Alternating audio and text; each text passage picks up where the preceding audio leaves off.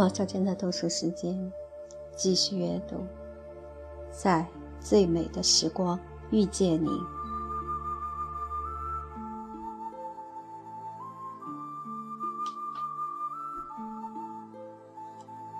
我如果爱你，舒婷致橡树。我如果爱你，绝不像攀援的凌霄华，借你的高枝炫耀自己。我如果爱你，绝不学痴情的鸟儿，为绿荫重复单调的歌曲，也不只像泉源常年送来清凉的慰藉，也不只像险峰增加你的高度，衬托你的威仪，甚至日光，甚至春雨，不，这些都还不够。我必须是你近旁的一株木棉，作为树的形象和你站在一起，根紧握在地下，叶相触在云里。每一阵风吹过，我们都互相致意，但没有人听懂我们的言语。你有你的铜枝铁干，像刀，像剑，也像戟。我有我的红硕的花朵，像沉重的叹息，又像英勇的火炬。我们分担寒潮、风雷、霹雳，我们共享雾霭、流岚、红泥，仿佛永远分离，却又终身相依。这才是伟大的爱情，坚贞就在这里。啊，不仅爱你伟岸的身躯，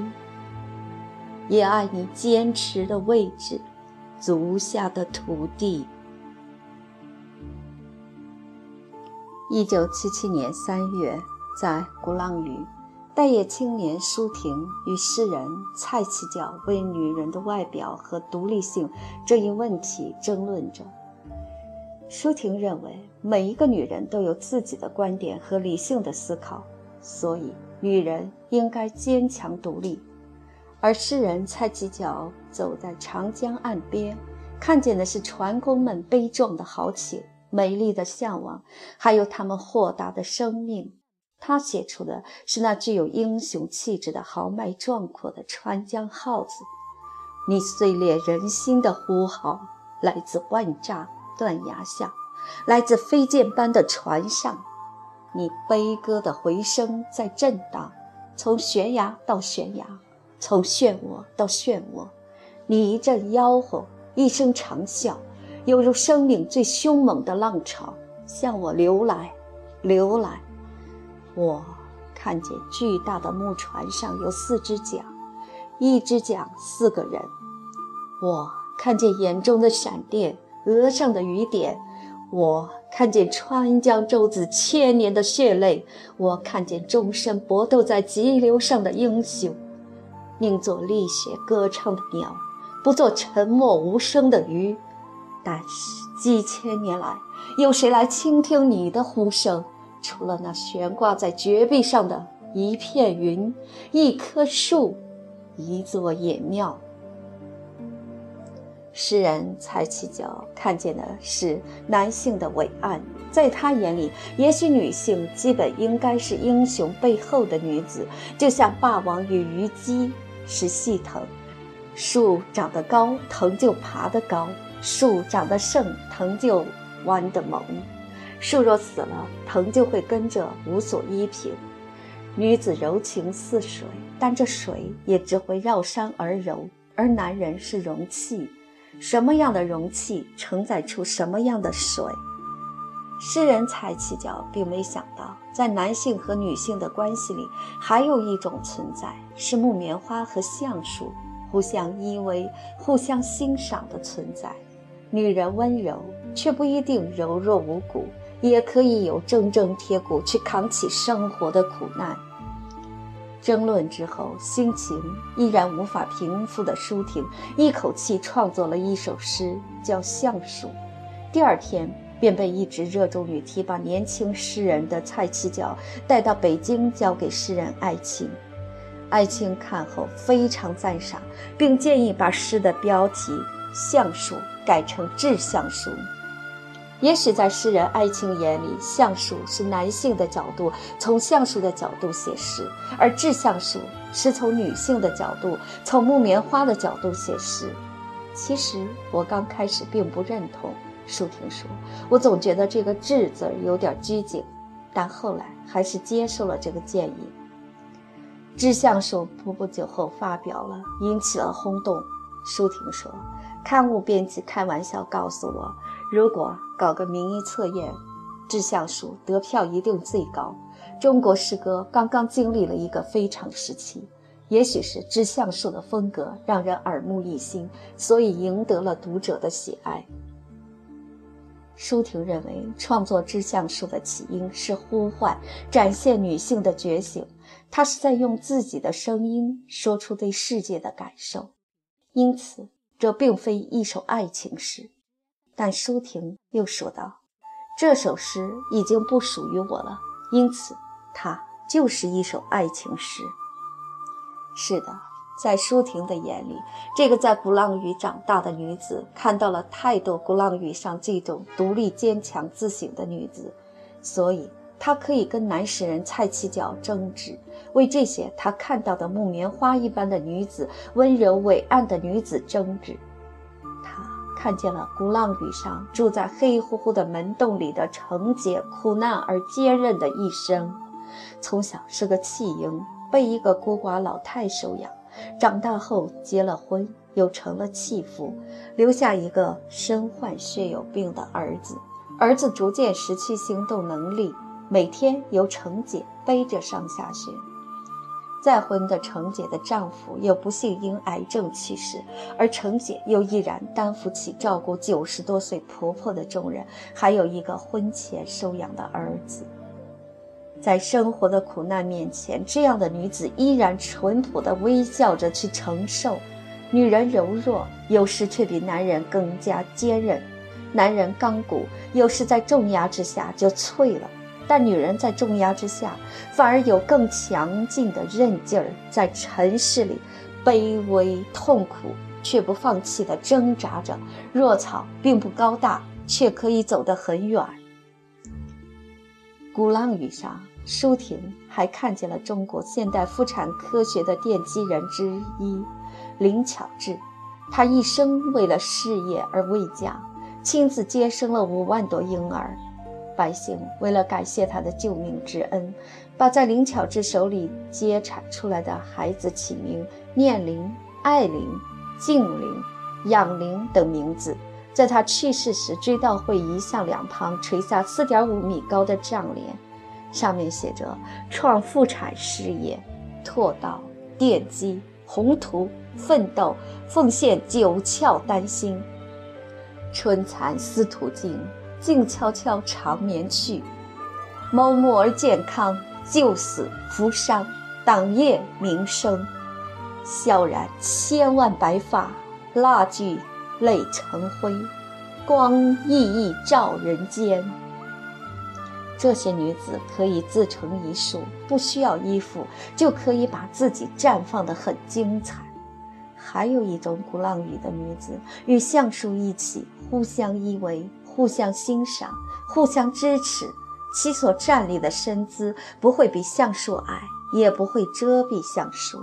就像两棵树手牵手一起携手人世里。譬如洛夫的妻子陈琼芳，譬如林语堂的妻子廖翠凤。廖翠凤出生于鼓浪屿一个钟鸣鼎食之家，被人说媒给林语堂。林语堂本来爱的是廖翠凤的邻居，却被对方家长嫌穷而百般阻拦，将廖翠凤介绍给他家。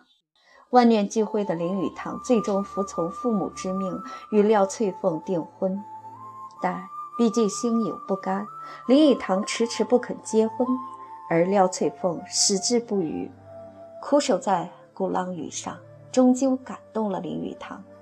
结婚那天，林语堂把结婚证烧了，跟妻子说，结婚证书只有离婚才用得上，表达了他要与廖翠凤一生携手白头到老的决心。两个人就这样携手风风雨雨走来，林语堂曾感慨地说，才华过人的诗人和一个平时精明的女人在一起生活，显然富有智慧的往往不是那个诗人丈夫，而是那个平时精明的妻子。关于婚姻生活，林语堂说，妻是外向的，我却是内向的，我好比一个气球，它就是沉重的坠头，我们就这么互相恭维，气球不坠头而乱飘，会招致灾祸。妻是水命，水是包容万物，惠及人群的，我是金命，对什么事儿都伤害克损。换句话说，我和我太太的婚姻是旧式的，是由父母认真挑选的。这种婚姻的特点是爱情由结婚才开始，是以婚姻为基础而发展的。我们年龄越大，越知道珍惜值得珍惜的东西，有男女之差异而互相补足，所生的快乐幸福只有任凭自然了。在年轻时共同艰苦患难，会一直留在心中，一生不忘。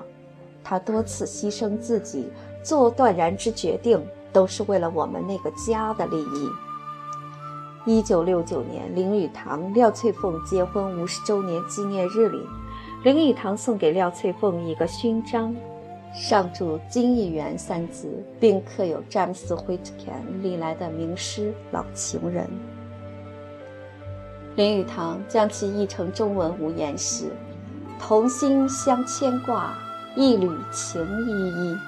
岁月如梭逝，银丝鬓已稀，幽冥倘易路，仙府应凄凄，若欲开口笑，除非相见时。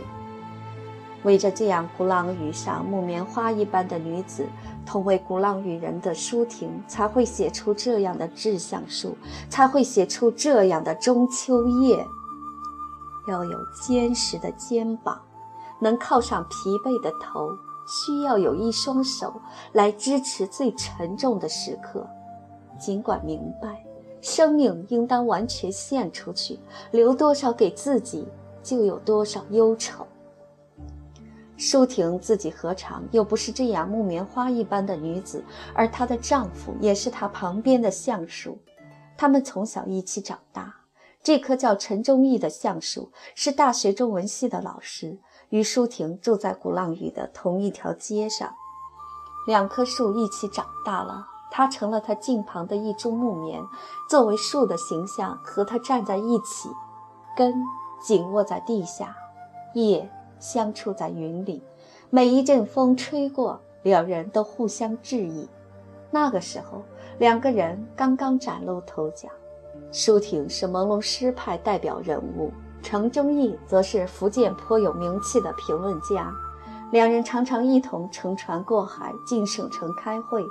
由此相识相知，默默相恋达7-8年之久。陈忠义不说，是因为他担心自己这棵低调的橡树配不上这株高大而火红的木棉花。舒婷不说，是一个女子柔情的矜持，也是怕自己遭遇的风雨累及旁人。她的新诗在那个时代有时也会饱受争议，所以舒婷只把一些隐秘的心思藏在理想的光辉里，写成了会唱歌的鸢尾花。在你的胸前，我已变成会唱歌的鸢尾花，你呼吸的清风吹动我，在一片叮当响的月光下，用你宽宽的手掌暂时覆盖我吧，让我做个宁静的梦吧，不要离开我。那条很短很短的街，我们已经走了很长很长的岁月，让我做个安详的梦吧，不要惊动我，别理睬那盘旋不去的鸦曲。只要你眼中没有一丝阴云，让我做个荒唐的梦吧，不要笑话我。我要葱绿的每天走进你的诗行，又绯红的每晚回到你的身旁。让我做个狂悖的梦吧，原谅并且容忍我的专制。当我说你是我的，你是我的，亲爱的，不要责备我。我甚至渴望涌起热情的千万层浪头，千万次把你淹没。你的位置在那旗帜下，理想是痛苦光辉，这是我嘱托橄榄树留给你的最后一句话。和鸽子一起来找我吧，在早晨来找我，你会从人们的爱情里找到我，找到你的会唱歌的鸢尾花。在舒婷莹发表会唱歌的鸢尾花等新诗而受到争议时，这棵默默的橡树读懂了这首会唱歌的鸢尾花，终于开口向木棉花求了婚。此时舒婷刚从长江三峡回来，刚为沈女峰写下那诗语，其在悬崖上展览千年，不如在爱人肩头痛哭一晚。在他需要一个肩头痛哭一晚的时候，他就遇见了这样一个默默送上来让他靠一靠的肩头。还有什么比这样的到来更打动人心？他以他像刀像剑也像戟的铜枝铁干为他执掌护卫，而他以他红硕的花朵做理想的火炬，两棵树一起分担了寒潮风雷霹雳，一起共享了雾霭流岚红米。他有他生长的方向，他有他理想的皈依，他们互不缠绕，却又终生相依。他们彼此爱着，不仅爱着对方伟岸的树身，也爱着对方所坚持的位置和足下的土地，而这块土地正是两棵树根紧紧携手的地方。从此他写的诗，他成了第一个读者。他是木棉，他是橡树，他善于绽放，他善于评鉴，他好花一朵也需要他绿叶配衬。他在似水年华里涉江采芙蓉，他则在岸上为他写下又为伊人在水一方的开篇评语。